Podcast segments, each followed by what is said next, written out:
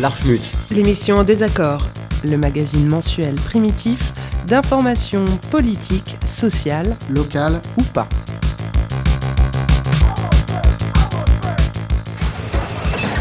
Eh oui, ça s'appelle un bus. C'est un moyen de transport. Et après, t'en prendras un autre avec des roues en fer et qui sera électrique. Ça s'appelle un train. Et quand tu vas sous terre, ça s'appelle le métro. Et quand tu seras là, tu seras arrivé parce que c'est le meilleur endroit pour faire la manche, pauvre con.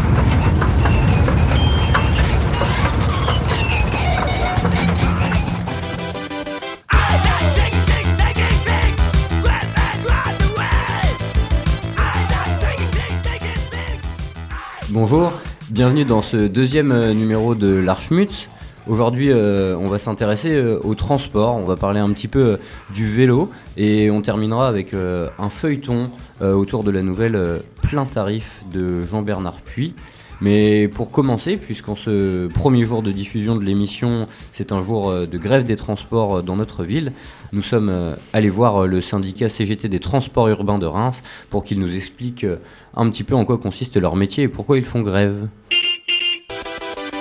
Jérôme Briot et je suis le secrétaire CGT euh, du syndicat des transports urbains de Reims. Donc euh, avant d'être euh, secrétaire de syndicat, tu as dû être en poste quelque part dans cette entreprise. Tu peux nous expliquer un peu les métiers que tu as fait, qu'est-ce que comment on travaille à la Citura? Oui, bah pour ma part, à titre individuel, j'ai été embauché comme conducteur-receveur il y a bientôt maintenant 24 ans et je suis rentré dans l'organisation syndicale CGT euh, pratiquement immédiatement par me syndiquer parce qu'il était très important d'être syndiqué, notamment à la CGT euh, dans, dans cette entreprise-là, parce que la CGT, historiquement, elle est présente depuis 1901 euh, sur les transports urbains de Reims.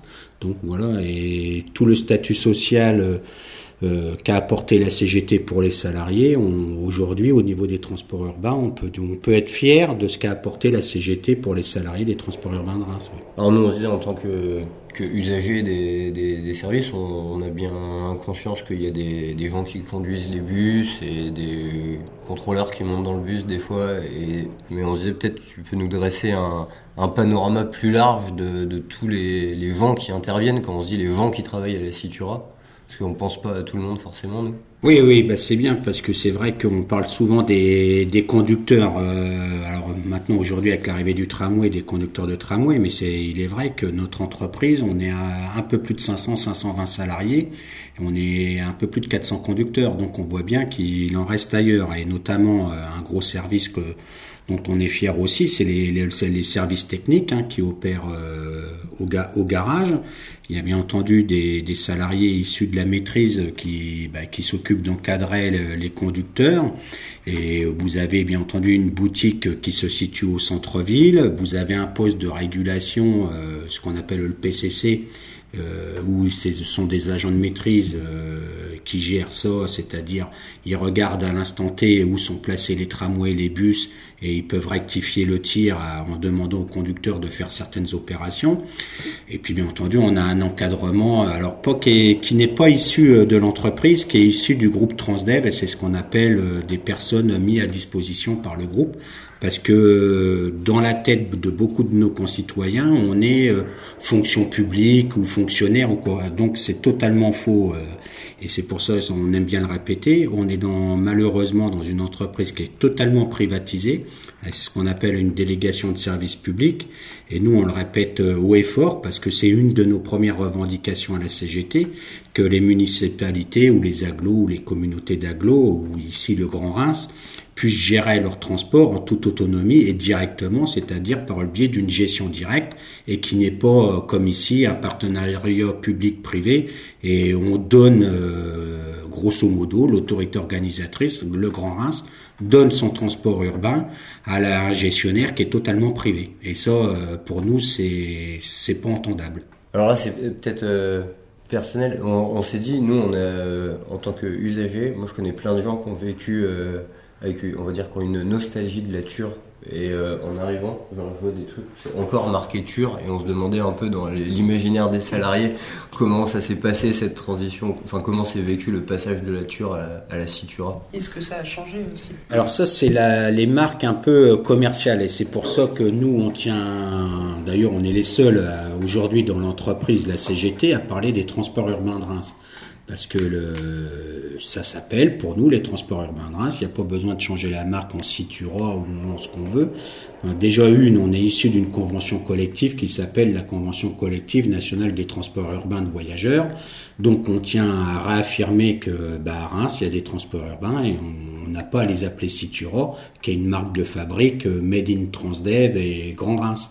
Donc on voit bien, il y a beaucoup de, villes ou de, de réseaux euh, nationaux qui ont leur propre nom et la CGT, partout où elle se trouve, c'est la CGT des transports urbains de Reims ou la CGT des transports urbains de Lyon. On tient vraiment à affirmer euh, notre, euh, notre appartenance au transport urbain. Voilà. Qu'est-ce qu'il y a eu comme impact Enfin, quels ont été les changements quand ça a basculé de Tur à Citur Ah, les, changements ont été profonds. Avant, on était déjà dans une délégation de services publics euh, avant 2008 et avec l'arrivée du tramway et et du groupe Transdev, donc au 1er janvier 2008, il y a eu une gestion, alors là, complètement capitalistique qui s'est créée, c'est-à-dire on a opéré un mode de, gestion euh, réalisé par un partenariat public-privé où dedans, euh, on a un concessionnaire ou à l'intérieur, on a des banques, on a le, euh, groupe Alstom, Bouygues, Transdev, la Caisse des dépôts et consignations, des filiales de la Caisse d'épargne et on est directement les sous-traitants, nous, en tant qu'exploitants du, réseau des transports urbains de Reims, ben on dépend d'eux. Et donc, euh, à l'intérieur de cette concession-là, c'est un groupe d'actionnaires, bah, bien entendu, un groupe d'actionnaires qui, qui a investi un peu des millions d'euros sur l'entreprise et qui souhaite retrouver des dividendes le plus rapidement possible. Voilà, c'est toute la, complexité entre transport public euh, et la remontée de dividendes à des actionnaires euh, que je mettrais entre guillemets un peu de crapuleux. Quoi. La ligne d'après, je sais pas si ça a un lien direct, mais du coup, ce serait d'expliquer euh, les raisons qui vous conduisent à menacer de faire grève vendredi de la diffusion de, l'émission, mais le pas 20. le 20. Alors, il y a, on a déjà déposé un préavis de grève pour faire grève le, le, 12 septembre dernier, le 21 septembre dernier, concernant les ordonnances Macron, parce que la CGT, au niveau interprofessionnel ou professionnel, euh, on, est, on, est très attentif à l'évolution de ces ordonnances-là, parce qu'on est sur un autre mode de société qui va faire la part euh, belle, je dirais, au monde de la finance, au monde des patrons, au détriment euh, des salariés et de leurs représentants. Et pour le 20, on a une action qui se réalise sur un côté professionnel toutes les organisations syndicales représentatives au niveau de notre profession, euh, au niveau national, ont décidé de, porter euh, lors d'une prochaine commission paritaire euh, le 16 octobre des revendications communes à nos employeurs, ce qu'on appelle l'UTP, c'est l'Union des transports publics, c'est les patrons des dirigeants des grands groupes qui siègent en commission paritaire. Et de cette plateforme commune-là, si on n'a pas des réponses à nos questions, à nos revendications, on a décidé de faire grève. Et pourquoi aujourd'hui on arrive à, ces méthodes de faire grève, mais longtemps à l'avance C'est parce qu'on a une loi sur le service minimum qui est ici du gouvernement Sarkozy, qui prévoit des délais euh, d'attente ou de négociation, qu'il n'y a pas d'ailleurs dans les entreprises, mais ça donne tout loisir à nos patrons de, de s'organiser pour casser tout mouvement de grève. Va sûrement faire des interviews euh, d'usagers, un peu pour leur demander leur mmh. regard sur le, sur le réseau, sur, euh, alors, et que ce soit sa gestion euh, physique, enfin géographique, et que ce soit l'amplitude des horaires. Et du coup, on se demandait c'est quoi votre avis, vous, là-dessus, en tant que salarié ou que syndicaliste? Bah, par rapport à nous, on est déjà à la CGT, on défend la notion de service public, c'est-à-dire défendre l'intérêt général. Et les usagers, bien souvent, ne comprennent peut-être pas trop nos revendications lorsqu'il s'agit de faire grève. Mais à chaque fois euh, que la CGT, notamment des transports urbains de Reims, appelle à la grève, c'est aussi pour défendre, je dirais, notre service public et la liaison qui peut être faite au niveau des usagers. Et on le voit bien, il y, a, deux ans, euh, notre réseau a subi une perte de kilomètres de 600 000 kilomètres suite à une renégociation avec le Grand Reims. Nous avons perdu plus d'une cinquantaine d'emplois de conducteurs depuis trois ans. Et on le voit, c'est au détriment de la qualité du service public offert aux usagers. Et il y a trois, quatre ans, on avait distribué plus de 10 000 tracts sur l'agglomération rémoise à nos usagers pour leur faire comprendre que nos revendications, si elles sont légitimes pour nous, elles sont aussi légitimes pour eux en tant qu'usagers, parce qu'on a détruit aussi euh, leurs services euh, dernièrement. Tout à l'heure, il a été question de prestataires qui intervenaient parfois. J'ai peut-être pas tout compris, hein, donc peut-être qu'il faudra me réexpliquer. réexpliquer. Euh, en tout cas, des salariés qui ne sont pas directement liés à Citura et qui peuvent se retrouver sur les réseaux. Non, non, il n'y a pas de prestataire de service euh, sur le réseau. Euh, on a tous les salariés qui interviennent sur le réseau sont salariés des transports urbains de Reims, avec une partie infime de de salariés issus de la sous-traitance, mais qui ah, conduisent des bus et qui sont dans une filiale du groupe Transdev, les, les fameux courriers de l'Aube. D'accord. Et qui ont un statut à part, malheureusement, d'une autre. Et nous, euh, c'est pour ça qu'on se bat aussi pour euh, diminuer la sous-traitance, pour que ces salariés-là puissent rentrer avec un statut social euh, digne de ce nom dans notre entreprise. Parce qu'en fin de compte, en définitive, ils font le même métier que nous et pour 20 à 30% payés moins cher. Si on demande aux, usagers ce qu'ils pensent des tarifs, il y a 95% de chances qu'ils nous répondent qu'ils trouvent ça trop cher. Mais vous, sur les, tarifs qui sont proposés aux usagers, vous avez quel regard ah bah nous on avait déjà une revendication avant l'arrivée du tramway parce que les sommes investies euh, sur le tramway de Reims auraient pu permettre euh, plus de 50 ans de transport gratuit pour les, les usagers. Donc euh, on voit bien que le choix qui a été fait à l'époque par par la collectivité, c'est-à-dire Schnetter et ensuite Azan et aujourd'hui Catherine Vautrin, c'est le choix de faire payer les usagers, bien entendu, et de plus en plus cher. De toute façon, on, y va tout doucettement, mais on y va sûrement. Et nous, là, à l'époque, on avait dit s'il y a des millions et des centaines de millions d'euros à investir, ben pourquoi pas les investir dans un transport totalement mis à disposition des, des, usagers, c'est-à-dire gratuit, en quelque sorte. Après, c'est derrière la notion de gratuit, rien n'est gratuit parce que forcément la collectivité aura dû abonder euh, dans notre entreprise. Euh, voilà. Mais bon, ils ont préféré investir dans des rails et un tramway plutôt que d'investir dans un transport euh, offert à la population. Donc voilà, et on voit bien qu'aujourd'hui, euh, le réseau qui était mis en place avant le tramway avait fait toutes ses preuves hein, depuis 2000. Tous les, usagers de Reims et de l'agglomération en étaient très très contents. Et on voit bien que l'arrivée du tramway, il y a eu des bouleversements euh, conséquents. Et on voit qu'aujourd'hui, on a un réseau à plusieurs vitesses, euh, notamment le tramway, où, priorité est donnée au tramway sur toutes les lignes, y compris budgétaires et on a un réseau bus qui est fortement hiérarchisé et autour du développement de la ligne de tramway. Donc on fait tout pour développer la ligne de tramway et on fait rien pour développer le réseau bus aujourd'hui. Et ça, je pense que les usagers doivent le constater, hein, comme nous. Si vous avez un truc à rajouter, euh, effectivement. Euh. Bah après, peut-être sur les ordonnances Macron, parce que euh, les, ordonnances Macron, on voit bien qu'aujourd'hui, Macron Co, c'est-à-dire le MEDEF et Gattaz, sont en train de faire la peau euh, d'un modèle social euh, qu'on a connu depuis.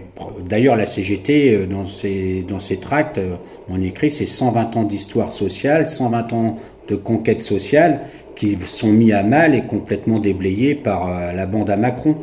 Et voilà, je dirais aujourd'hui, c'est un mode de société qui est totalement différent, qui va faire la part belle aux financiers. D'ailleurs, on le voit bien avec ses réformes sur l'ISF. Hein, c'est pour les très grands riches. Voilà, on protège les bourgeois, comme comme souvent. Et malheureusement, c'est quand même Macron issu euh, d'un ancien gouvernement qui se voulait de gauche socialiste, qui était déjà euh, ministre de l'économie à l'époque, où il nous avait inventé les fameux cars Macron, qui sont une vraie gabegie, puisque les cars Macron sont totalement financés avec de l'argent public, mais ça, Macron, il ne le dira jamais. Et on voit bien, ce sont les filiales des groupes Transdev, Keolis via la SNCF, qui financent les cars Macron, c'est à coût d'injection d'argent public, et Macron, il nous fait l'offre le, commerciale, mais voyager, faire croire qu'on peut voyager pour 5 euros en prenant un quart de Paris à Nantes, c'est une gabegie, c'est un mensonge, parce que derrière, il faut payer le salarié, il faut payer le bus, il faut payer les péages, il faut payer les infrastructures routières. On voit bien que derrière ces 5 euros-là se cache énormément d'argent public et que Macron ne met jamais sur la table. 70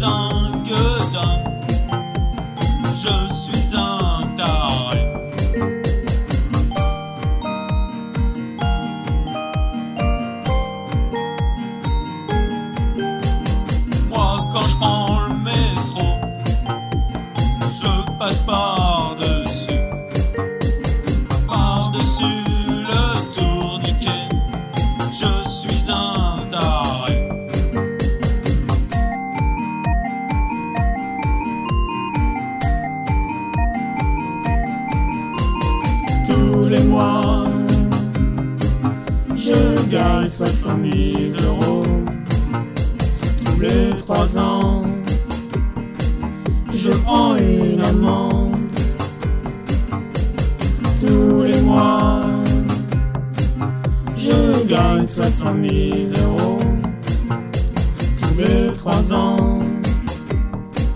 Je prends une amende de 60 euros. On a entendu pendant cette interview euh, parler de 600 000 km de moins, euh, donc c'est un chiffre énorme euh, et on comprend pas trop à quoi ça correspond.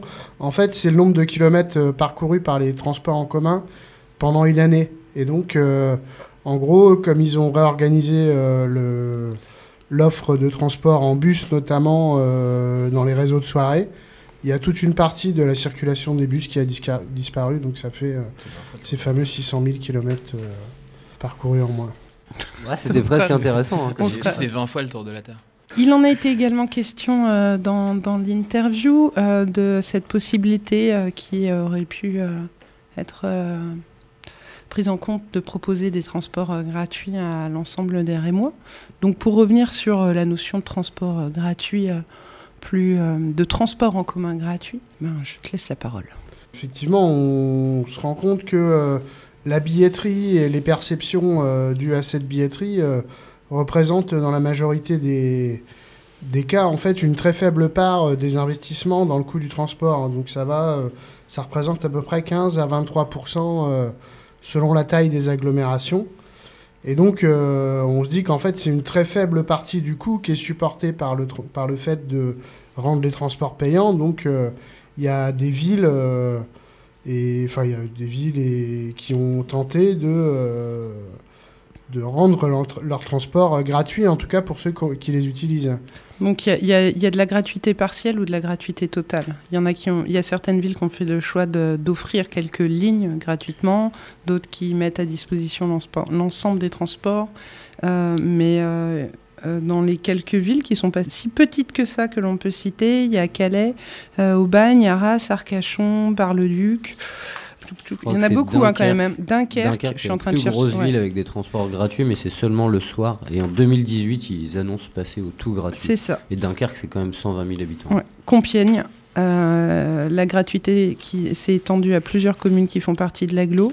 Euh, il y a Niort aussi, Porto Vecchio, Provins, euh, Manosque, et puis on va pas toutes vous les citer, mais en tout cas Senlis, Saint-Flour, enfin bref, il y, en a quand même un paquet. Il y a une super liste sur Wikipédia. Exactement.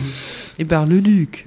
Mais je crois que Bar-le-Duc, c'est de la voilà, c'est du partiel, où ça dépend de... Gratuité pour les habitants du périmètre des transports urbains de trois communes. Et ça a été... Ça n'a pas été reconduit après 2014. Mais s'il y a un Barisien qui nous écoute et qui peut mettre à jour euh, les chiffres, on, est preneur. Oui, mais donc euh, il y a quand même des villes qui sont passées euh, au transport en commun gratuit et puis qui sont revenues en arrière en fin de compte parce qu'on se rend compte que quand le les transports, euh, les transports en commun deviennent gratuits, il y a une très très forte euh, augmentation de la fréquentation en fait. Il y a plein de gens euh, qui prenaient leur voiture et qui se reportent sur les transports en commun et donc parfois les, les mairies ont du mal à encaisser cette augmentation très forte du... Donc ça, ça va jusqu'à des, des, des, fréquentations de euh, plus de 100%. Enfin, voilà. Ce, qui est, assez rigolo, c'est que dans les avantages qui sont mis en avant de la gratuité, c'est donc le fait qu'il y ait plus de personnes qui utilisent les transports en commun, donc qu'il y ait une possible baisse de la pollution, euh, qu'il y a moins de violence euh, faite, enfin, d'incivilité dans les transports en commun, puisqu'il n'y a plus de heurts avec les contrôleurs. mais dans ce qui est mis en avant dans les inconvénients, il y a le fait justement qu'il y ait plein de gens, comme vient de le dire Mathieu, qui utilisent les transports en commun et finalement s'embêtent tout le monde, ou que par exemple, ça serve de refuge au centre abri Donc c'est un inconvénient pour les villes. Si on se place d'un point de vue purement humain, euh, on a du mal à comprendre les inconvénients cités. En voiture tout le monde J'espère qu'on fera un voyage tranquille. Avec bien fait Sûrement Tu roules dans la ville, tu te sens au paradis. Tu n'es même pas étonné de voir un poulpe nager. Fais du surf en musique, swing dans les étoiles, tourne à gauche dans les intestins, tourne à droite juste après marre dans notre bus magique. Tout un jour dans le niche, viens dans notre bus magique. Et après la gratuité des bus, on peut parler des autres modes de transport doux, comme on appelle ça maintenant. Et on va donc parler un petit peu de vélo. Fais du vélo, Te faufiler partout et doubler toutes les autos. Fais du vélo, fais du vélo. Tu n'auras plus, non jamais, plus jamais les nerfs à fleur de peau. Fais du vélo, fais du vélo. Tu iras plus vite et tu seras heureux comme un poisson dans l'eau. Fais du vélo, fais du vélo. Tu n'auras plus jamais de moral à zéro. Donc pour euh, commencer, euh, on va euh, parler un petit peu de, de, chiffres et pour avoir un aperçu de ce que est vraiment le, la, fréquentation, euh, l'utilisation même du vélo euh, en France, euh, comme des villes comme Marseille, où on nous dit que sur certains des axes, le taux de fréquentation a progressé de 400% en 10 ans, mais les Marseillais ne, font pas, ne font que suivre une tendance observable dans toutes les grandes villes, puisque notamment à Strasbourg, Grenoble, Bordeaux, Nantes, Montpellier ou Paris, le vélo taf, comme l'appellent les passionnés, eh bien, les chiffres parlent d'eux-mêmes, puisqu'à Lyon, les 55 capteurs installés à même le bitume ont enregistré en 2016 une progression de 26% du trafic à vélo par rapport à 2015. Ou encore à Lille, les comptages de l'association Droit au vélo révèlent une hausse de 42% entre le deuxième semestre de 2016 et la même période un an auparavant. Ou encore euh, à Bordeaux, depuis sa fermeture aux automobilistes, le 1er août, 6000 cyclistes ont été comptabilisés chaque jour sur le pont de pierre qui traverse la Garonne et encore euh, davantage depuis euh, la rentrée. Et puis euh, pour Olivier Schneider, euh, président de la Fédération des usagers de la bicyclette, la FUB, l'essor de la bicyclette est indexé sur les embouteillages. Le monsieur nous déclare plus une ville est congestionnée, plus le déplacement en voiture est délaissé et plus le vélo apparaît comme une solution. Ainsi, donc, euh, le vélo n'est plus seulement un sport endurant ou un loisir dominical, il est redevenu un véritable moyen de transport. Et la transition cyclable s'enrichit de nouveaux impératifs qui vont bien au-delà des émissions de CO2, puisque la réduction de la pollution atmosphérique, qui est devenue en quelques années un enjeu de santé publique, des médecins d'ailleurs prennent la parole régulièrement pour rappeler que la sédentarité tue, et dans les grandes villes, les transports publics ne suffisent plus à transporter tout le monde. Euh, ainsi, Stéphane Baudet, vice-président de la région Île-de-France, espère que le vélo permettra à terme et à moindre coût de désengorger quelque peu le RER, e les tramways ou autres lignes de bus. Donc, pour euh, avoir un aperçu un peu plus complet cette fois-ci, euh, Rémois, j'ai euh, décidé d'aller à la rencontre de l'ami Thierry Vipler, qui s'est depuis peu converti aux joies de la bicyclette à Reims, et on l'écoute. Alors c'est il y a à peu près 18 mois maintenant que je me suis décidé à faire du vélo autrement qu'en termes de loisirs et de le faire euh, notamment pour aller travailler, ce qu'on appelle maintenant le, le, vélo taf. Pourquoi? Eh Bien parce que j'en avais envie, bien sûr, parce que je trouvais qu'écologiquement euh, c'était bien, parce qu'on fait maintenant des, des, des, des, engins qui permettent euh, d'arriver dans n'importe quel travail sans être trop fatigué ou sans être en sueur quand vous êtes en représentation, vous pouvez pas tout, toujours. Et puis je me suis aperçu, en fait, en le faisant, que c'était aussi un plaisir. Un plaisir parce que, bon, déjà, on met pas plus de temps qu'en voiture quand on a, comme moi, un kilométrage relativement restreint à faire. Et parce que ben, on n'arrive plus à décontracter. Même si parfois c'est un peu tendu au niveau de la circulation, on sait qu'on va mettre à peu près le même temps tous les jours et on sait quand même, on sait quand même où ça peut être un peu dangereux, tout ça, on fait attention. Et on arrive beaucoup plus décontracté que de s'énerver dans, dans sa voiture dans un, feu avec euh, des voitures qui sont, il y a 10 ou 15 voitures devant vous qui passent euh, par euh, groupe de 2 ou 3 toutes les 3 minutes. Finalement, là, on avance toujours. Et puis, on a la satisfaction aussi, il faut se dire, de, de se dire bah, qu'on n'a pas contribué à la pollution de la ville en venant travailler. Donc, c'est pour ça que je me suis, alors, je me suis décidé pour ces raisons-là. Et ce que j'ai découvert, c'est vraiment du plaisir à le faire.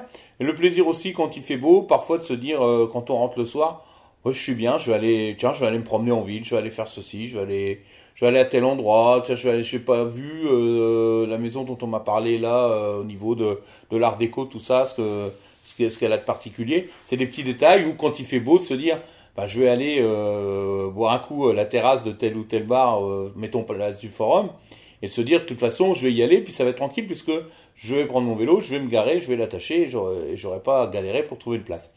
Voilà, donc euh, c'est tout ça qui fait qu'on s'y met, et puis euh, ensuite se dire que même, euh, quel que soit le vélo qu'on utilise, on fait un petit effort physique, et ça c'est toujours, c'est toujours ça de fait. Et puis du coup, du fait d'avoir fait cet effort physique, je pense que quand on arrive au boulot, ben on est on est un petit peu plus réveillé, puis on est un petit peu plus décontracté. Voilà, c'est l'aspect décontraction, je trouve, est assez important dans le choix. Voilà, et après, euh, oui, donc euh, au niveau temps, je, je mets pas plus de temps qu'en automobile et je, suis beaucoup plus euh, tranquille quand, quand j'arrive. Voilà, puis c'est plaisant de rouler à vélo. Donc du coup, est-ce qu'on peut parler d'un glissement du côté plaisir un peu de militantisme par rapport à un choix de, de transport Forcément, je suis un, militant plus ou moins écologiste depuis des années, je dis bien plus ou moins, je ne me pose pas en parangon de, de l'écologie. Euh, mais oui, il y a un côté un peu militant, et le côté un peu militant, c'est de se dire que on occupe moins d'espace, et c'est de se dire que euh, moi, je, passe par exemple par la rue de Venise. Ah, je passe pas loin. En voiture, je passe par la, par la rue de Venise, pas, pas à vélo. Quel endroit le plus pollué de Reims? Ben, Finalement, de se dire qu'au lieu de venir y traîner sa voiture deux fois par jour, on va l'éviter et passer à vélo sans, sans polluer quoi que ce soit. Quand on y réfléchit, c'est un petit plaisir. Et puis le, militantisme, c'est aussi le, pour soi-même et c'est aussi de se dire qu'on se fait, qu'on fait du bien à son, à son propre corps, qu'on a parfois bien besoin. Plus on sera à faire de vélo, plus ça sera simple d'en faire. Et plus on devra être euh, pris en compte euh, par les autorités euh, pour pouvoir circuler avec l'engin qui pollue le moins et qui prend le moins d'espace et qui est souvent le moins bien traité de, tout ce qu'on a à disposition actuellement majoritairement quoi. Et donc effectivement prendre son vélo, c'est quand je vois par exemple les, gens de Véloxygène faire des comptages, je suis content d'amener ma petite pierre, mon passage supplémentaire à leur, comptage quand je passe sur le, pont, Fléchambeau par exemple. donc oui, il y a quelque chose de, de militantisme. Maintenant sur un de militant, de militants. J'ai acheté un vélo pour me promener au bord de l'eau, pour aller voir les oiseaux le long des canaux. J'ai acheté un vélo pour oublier mes trop boulots avec mes poteaux sur les Euh, maintenant, euh, sur Reims, euh, l'état du réseau, c'est moyen. Je veux dire, moi, je ne veux pas te cacher que j'ai été élu dans la municipalité d'avant. On, a progressé. Il y a des choses qui sont faites par la municipalité actuelle.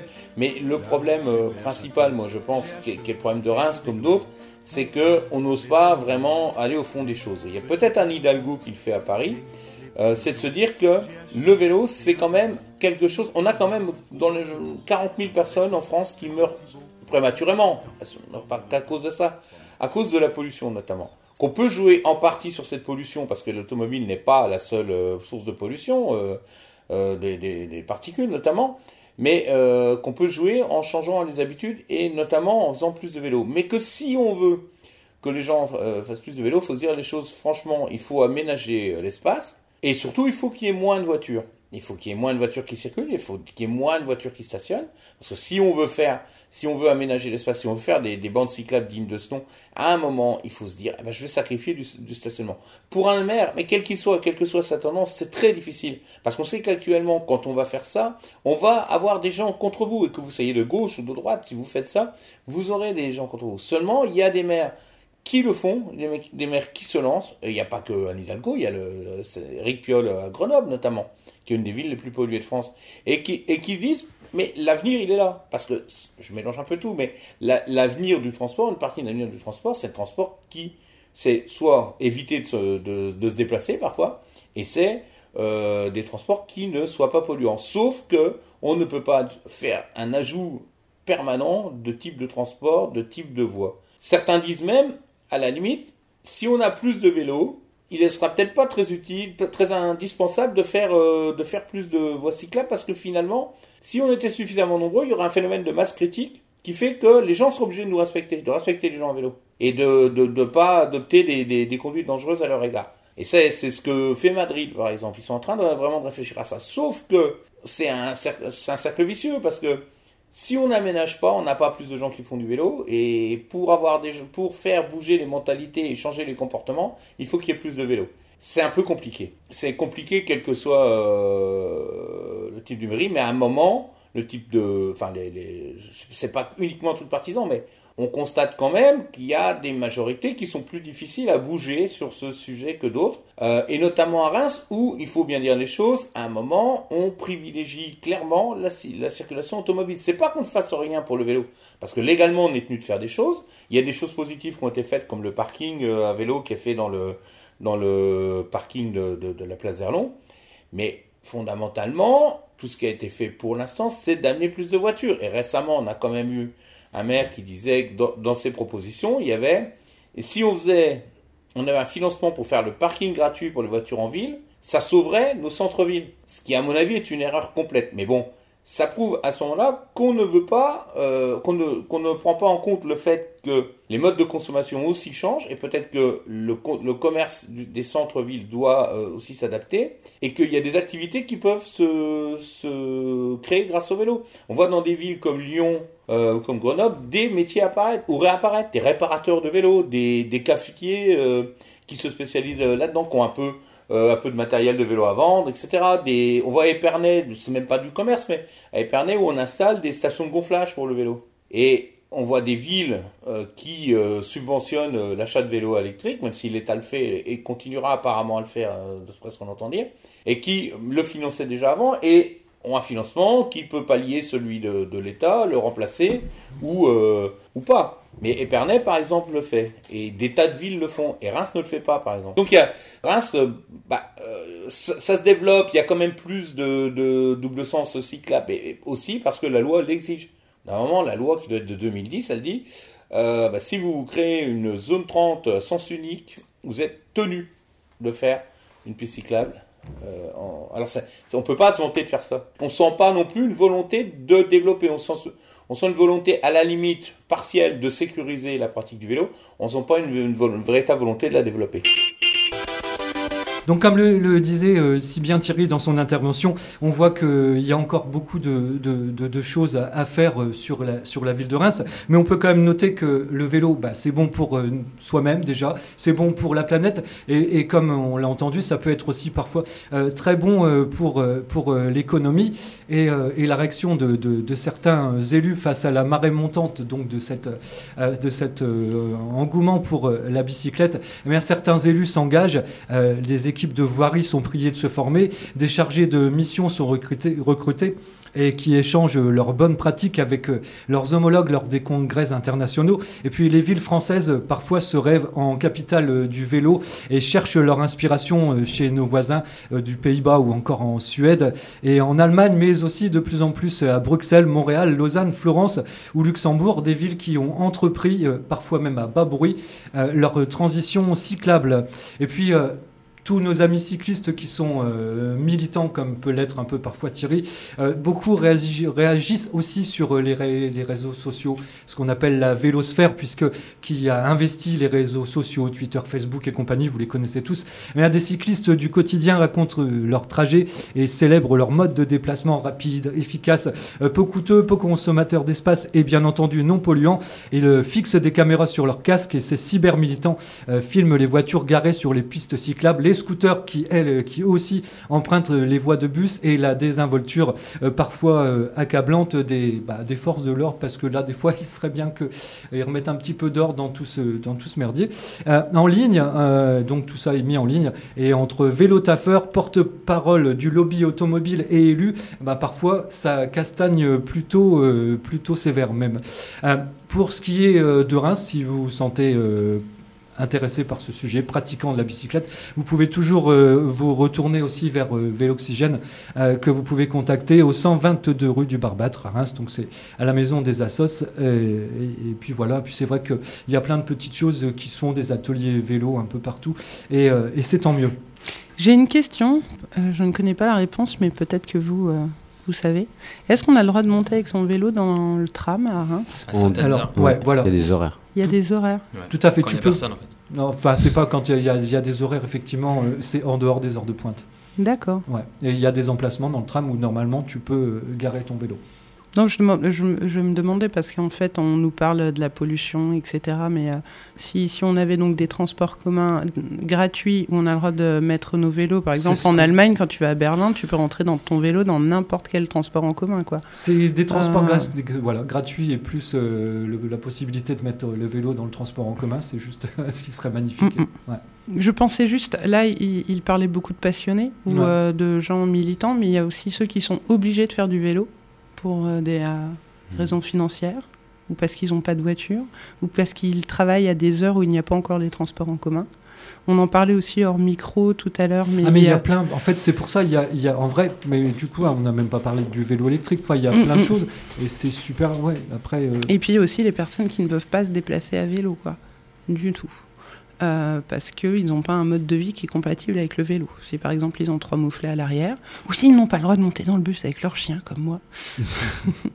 et, euh, ou dans le, et, dans, et dans ce cas-là, le fait de supprimer des stationnements, euh, c'est peut-être certes bien, mais c'est pas si simple que ça. quoi. Pour ah, l'accessibilité. Ouais. oui. Ou pour les gens qui vivent hors aglo et qui travaillent dans l'aglo, ce qui a été aussi soulevé hors micro tout à l'heure.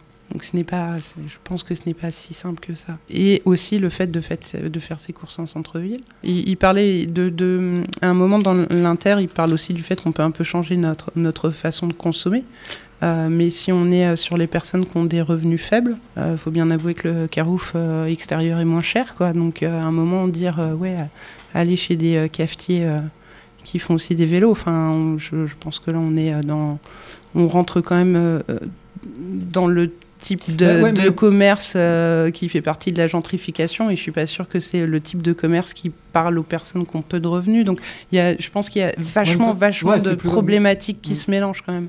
Là-dessus. Sauf que là, par rapport euh, aux courses, je comprends pas bien parce que en fait, les gens viennent pas, enfin, ce carouf et tout ça, ils se trouvent pas forcément en centre-ville, quoi.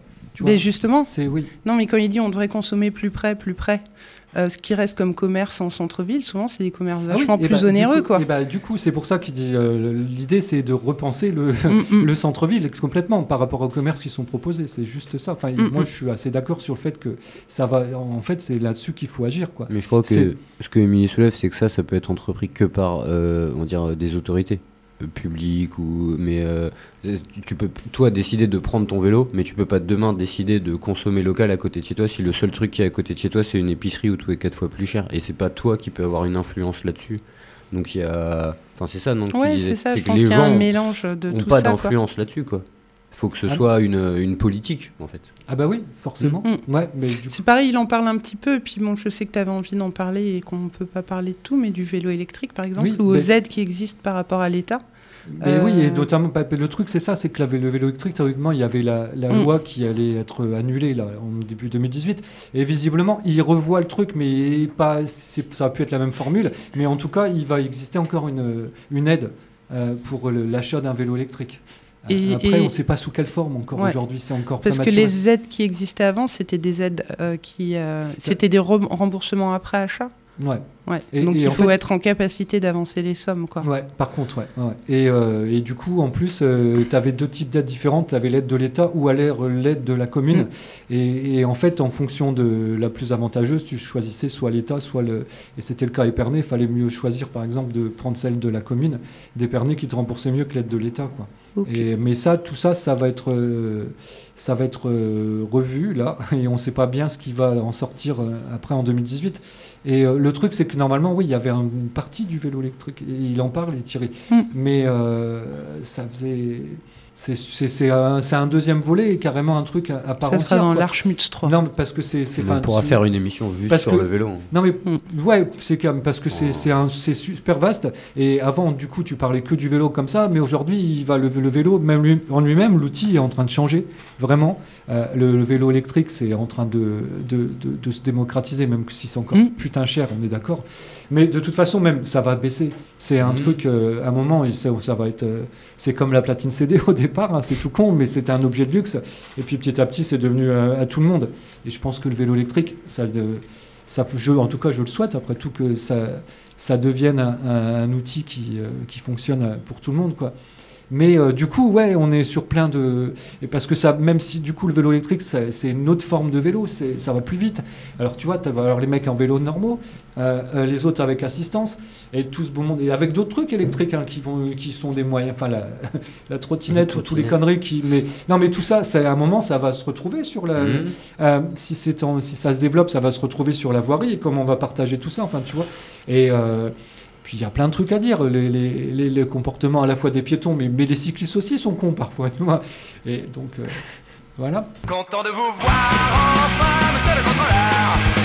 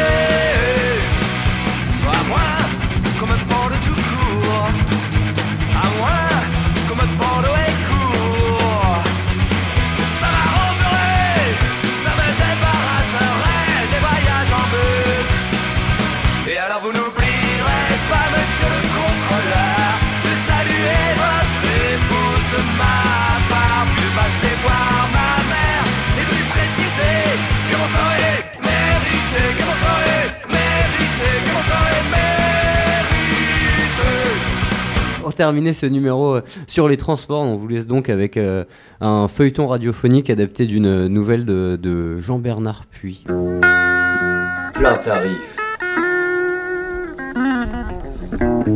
D'après une nouvelle de Jean-Bernard Puy. Épisode 1.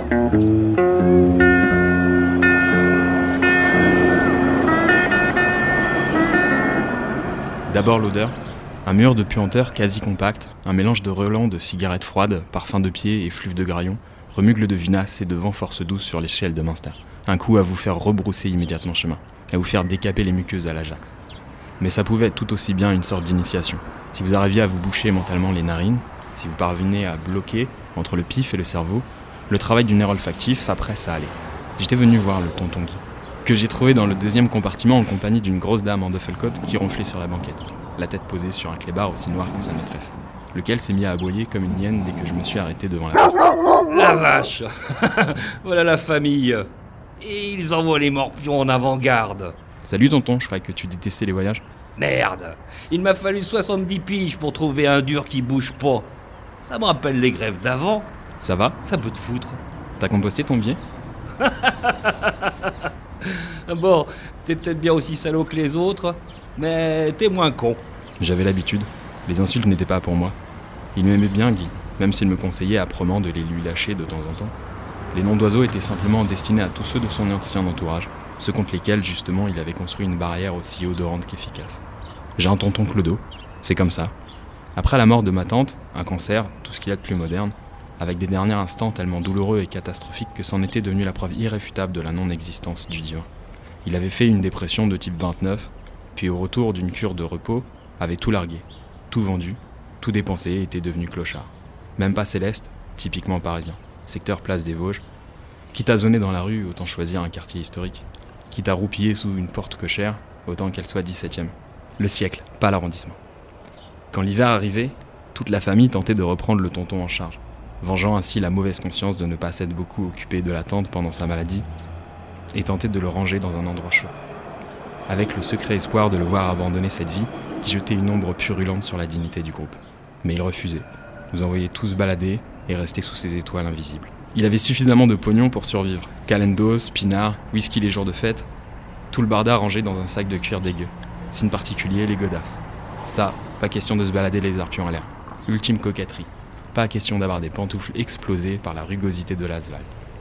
Le seul va nu-pied en Weston. Il avait toujours des super pompes, même s'il ne se lavait jamais les pieds. On met bien des maroilles dans de la vaisselle en argent. Alors, merde Quand je passais dans le marais, je finissais toujours par le trouver dans un des recoins possibles de son territoire. On discutait un moment, il me traitait invariablement d'esclave, me renvoyait à mes chères études et me conseillait d'utiliser plutôt mon énergie pour foutre le bordel dans la famille, dans l'usine ou la société. Je l'aimais bien le tonton Guy. Il y en avait bien qui avaient des généraux dans leur famille ou des ministres. Nous, on scoltinait un clodo.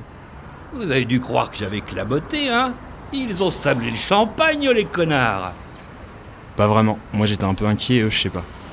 Eux Qu'ils crèvent Ils sont déjà morts, tu dis toujours.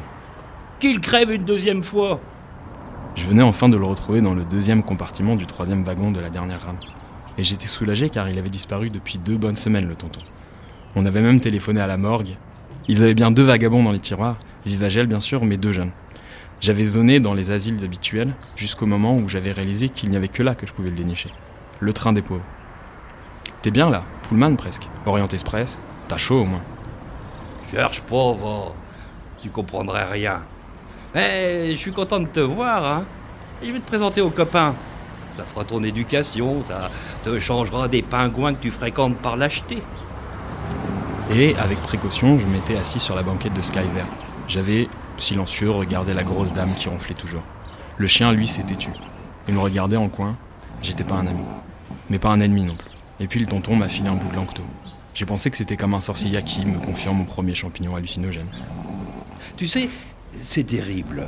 Ah, bien sûr qu'on est au chaud, hein. Mais tout à coup, tout ce bordel, euh, les gens, ils devraient venir visiter. Les pauvres, c'est pas seulement des types qui n'ont plus un rond. Ce sont des alcoolos. Il n'y a que le pinard qui réchauffe dehors. Quand le sang bout, la viande ne gèle pas. Ce sont des décharges vivantes. Ah, pareil, la crasse tient chaud. Ce sont des malades. C'est incroyable le nombre de maladies qui traînent sur les trottoirs. Les pauvres, c'est triste, c'est méchant. Chacun pour soi puisqu'il n'y a rien à attendre des autres. Il fallait abonder et j'avais de quoi. Hier dans le métro, j'ai vu une SDF qui quittait, pas trop sale, pas trop bourrée comme tu dis. Elle passait entre les gens, sa petite main incurvée devant elle, et elle soliloquait. Elle racontait aux gens que la veille, quelqu'un lui avait même craché dans la main. Eh bien, il y a un type assis sur un strapontin qui lui a donné un billet de 200 balles. Elle, tétanisée, elle a essayé de lui rendre en lui disant que c'était pas possible, qu'il fallait pas. Le type lui a dit qu'il était lui aussi du Nord, qu'il avait reconnu son accent. La femme s'est mise à pleurer, accrochée à la barre devant la porte. À la station suivante, en larmes, elle a dit au type Excusez-moi, mais faut que je descende. Elle s'est assise sur le banc juste en face et a continué, recroquevillée sur elle-même à pleurer. Tu vois Tu vois Je voyais rien, mais j'ai fermé ma gueule. Le camembert me collait aux dents. Guy m'a passé sa bouteille de rouge. J'ai même pas essuyé le goulot. Ça faisait un mois maintenant que j'avais déniché le tonton dans ce putain de train de pauvre. Et maintenant, je campais ici presque en permanence. L'Express de la Dèche, la très grande vacherie. C'était pourtant parti d'une bonne idée. Quand le premier moins 10 avait, une nuit de décembre, gelé la moitié nord de la France, les pouvoirs, autant publics que constitués, s'étaient mis à avoir les mêmes idées originales que l'année précédente. Ouverture des stations pourries du métro, postes de secours, cantine scolaire élargie aux sans-abri, gymnase transformé en asile de nuit et en film de Charlot, tout le Bataclan. L'abbépierrisation intense des premiers jours d'hiver. Mais la SNCF s'était pour une fois distinguée. Tout est possible, disait leur slogan. Là, il n'y avait pas eu de mensonge. Et quelques bonnes idées, on avait créé une quasi géniale. Sur les voies du triage, entre la gare Masséna et Ivry, pas loin de Paris-Austerlitz, cette gare quasi abandonnée par les voyageurs depuis que les vrais trains, ceux qui ressemblent à des Airbus sans plumes, démarrent le Montparnasse, la maison mère avait fait tracter une centaine de wagons dépareillés, hors service pour ancienneté ou inadéquation à la modernité. Des équipes de nuit et de jour les avaient accrochés à la queue leu 10 rames en tout, sur 10 voies, et d'autres équipes, rémunérées en même temps par la SNCF et le ministère de l'Équipement, avaient fait diligence, si l'on peut dire, en branchant l'électricité, fournie gratos par l'EDF, et la flotte. Des plombiers de base avaient raccordé tous les wagons avec du PVC, le tout allant vers un poste sceptique creusé à la hâte au bout de l'une des voies. 100 wagons, c'était banquette par banquette, 2000 sans-abri logés impeccablement dans du chaud. Les chiottes au bout, un coin cuisine dans l'autre, des portes qui ferment, du chauffage, de la moleskine facile à nettoyer, des rideaux pour ceux qui aiment le noir et l'incroyable impression de voyager immobile. Des équipes d'assistants sociaux firent le tri et logèrent tout ce beau monde. Quelques voix s'élevèrent pour protester contre le parquage d'une telle foule de démunis, et il avait eu de funestes précédents. Dans les trains de la mort, on voyageait déjà gratuit. D'autres voix s'émurent d'une telle mauvaise pensée, Et une couverture médiatique intense eut comme effet de calmer un tant soit peu la mauvaise conscience générale, en vantant le confort retrouvé, les corps sauvés imparablement de la glaciation environnante et la grandeur d'âme de la Société nationale des chemins de fer français. Le slogan dominateur fut trouvé par un publicitaire au paradigme séguéliste Sauvons nos clochards frigorifiés. Sur place, un microcosme dément. Des wagons remplis mais pas surchargés, des regroupements par affinité, des odeurs, des cris de fête, des hurlements avinés, des aboiements de bêtes, d'incessantes bagarres pour la conquête de l'amour retrouvé ou la protection du maigre territoire. Un semblant de réorganisation, un peu de sens civique disparu. Faire la queue aux commodités, la première chose qui différencie l'homme du primate. Virer les bouteilles vides, aider les bancales à monter et descendre, car en l'absence de quai, les marchepieds sont hauts. Dedans, une population malade, titubante, désespérée. Des plaies, la plupart invisibles, un pessimisme quelquefois purulent. Dehors, des militants sociaux, des distributeurs de denrées, les bonnes œuvres, des journalistes pensant tenir le prix Pulitzer, des vidéastes refinement Viridiana, et des flics bien sûr, veillant au grain et empêchant que cette zone de survie ne devienne une cour des miracles. La vie du corps, la mort dans l'âme. Faudrait faire gaffe avec vos chiens. Faut mettre des laisses. Eh, qui c'est le chien ici? T'as une laisse toi? Si ton chef il te dit coucher, bah tu te couches. Mon kleps c'est pareil. Surveillez votre langage, on n'a pas gardé les plaques d'égout ensemble. À la niche Toi, ta niche, on va t'y faire rentrer plus tôt que prévu, tu vas voir. Si tu crois qu'on paye des impôts pour chouchouter votre bande de feignasses, Et autre douceur. Si les pauvres étaient au chaud, c'était pas une raison pour se mettre à aimer les poulets. Vu de l'extérieur, alors que le temps devenait continental à outrance et qu'un ciel bleu congelait les alentours, le campement faisait sibérien, tendance mongole de banlieue. Pour un peu, on aurait bien vu des chevaux ou bien des yaks dehors l'herbe maigre et glacée poussant entre les rails. Une douce vapeur s'échappait des dix rames, et sur la dominante vert sombre des couleurs réapparaissait timidement, nouveau rideau, linge tentant de sécher sans craquer. Des taggeurs et graffiteurs du coin avaient même repeint quelques tôles en se faisant engueuler par des SDF à l'esthétique contraire. Petit con Allez, bomber les quarts de flic au lieu de dégueulasser le matériel. Bah vas-y, appelle-les les cognes. C'est quoi que tu protèges Ton pavillon de banlieue? Ils sont où les petits nains? Des carrés, les zombies, où on envoie les chiens. Chien toi-même. Quelques orchestres locaux seraient bienvenus pousser du rock'n'roll de base, mais les services de protection leur avaient fait comprendre qu'il ne s'agissait pas d'un zoo, avec des bêtes curieuses et en danger, et encore moins d'un zénith. Bref, fallait laisser les pauvres tranquilles. Surtout que l'État, par l'intermédiaire de cette brave et bonne SNCF, avait prévenu la population. Tout cela n'aurait qu'un temps. Dès que les beaux jours revenus, dès que la température extérieure ne sera plus synonyme de fluxion de poitrine et d'angine mortelle pour le démuni lambda, elle récupérait son matériel, le javeliserait à fond et le rangerait pour l'année d'après et les frimas à venir. Rien de définitif, c'était une expérience, et comme toutes les expériences, fallait en tirer des conclusions. Mettre des barbus sur le coup, sociologue, ethnographe, etc., pour décider comment reconduire, améliorer. Vu le succès de l'opération, des voix, cette fois plus nombreuses et unanimes, s'étaient à la relever pour le maintien de ce qu'on appelait dorénavant les trains de vie. Des voix qui savaient bien que les pouvoirs publics ne supprimeraient pas aisément ce projet pour au moins une raison. Les SDF et autres clodos, parqués loin du centre, n'enlaidiraient plus les rues de la capitale et les couloirs du métro à l'heure où débarquaient en masse les touristes venus mater la plus belle ville du monde. Fini les ablutions en plein air aux fontaines de Wallace. Terminé les chambres d'hôtel sur les bancs des squares. De plus, puisqu'on les avait sous la main, ces rejetés, ces parias, on pouvait enfin les compter. Les soigner, il disait. Les surveiller, les aider, il disait. Les manipuler, préparer la réinsertion, il disait. La bataille théorique fut rude. Quelques manifs ne regroupant que peu de militants, le quart monde rebute toujours les idéologues. Mais, article après article, déclaration après déclaration, les tenants de la suppression des trains gagnèrent, avec ce mot d'ordre en béton, qui pourtant avait déjà pas mal servi, pas question de gérer indignement la pénurie. Le problème ne se situait pas dans la ghettoisation, mais dans l'insertion. Grand mot. Je veux pas me faire insérer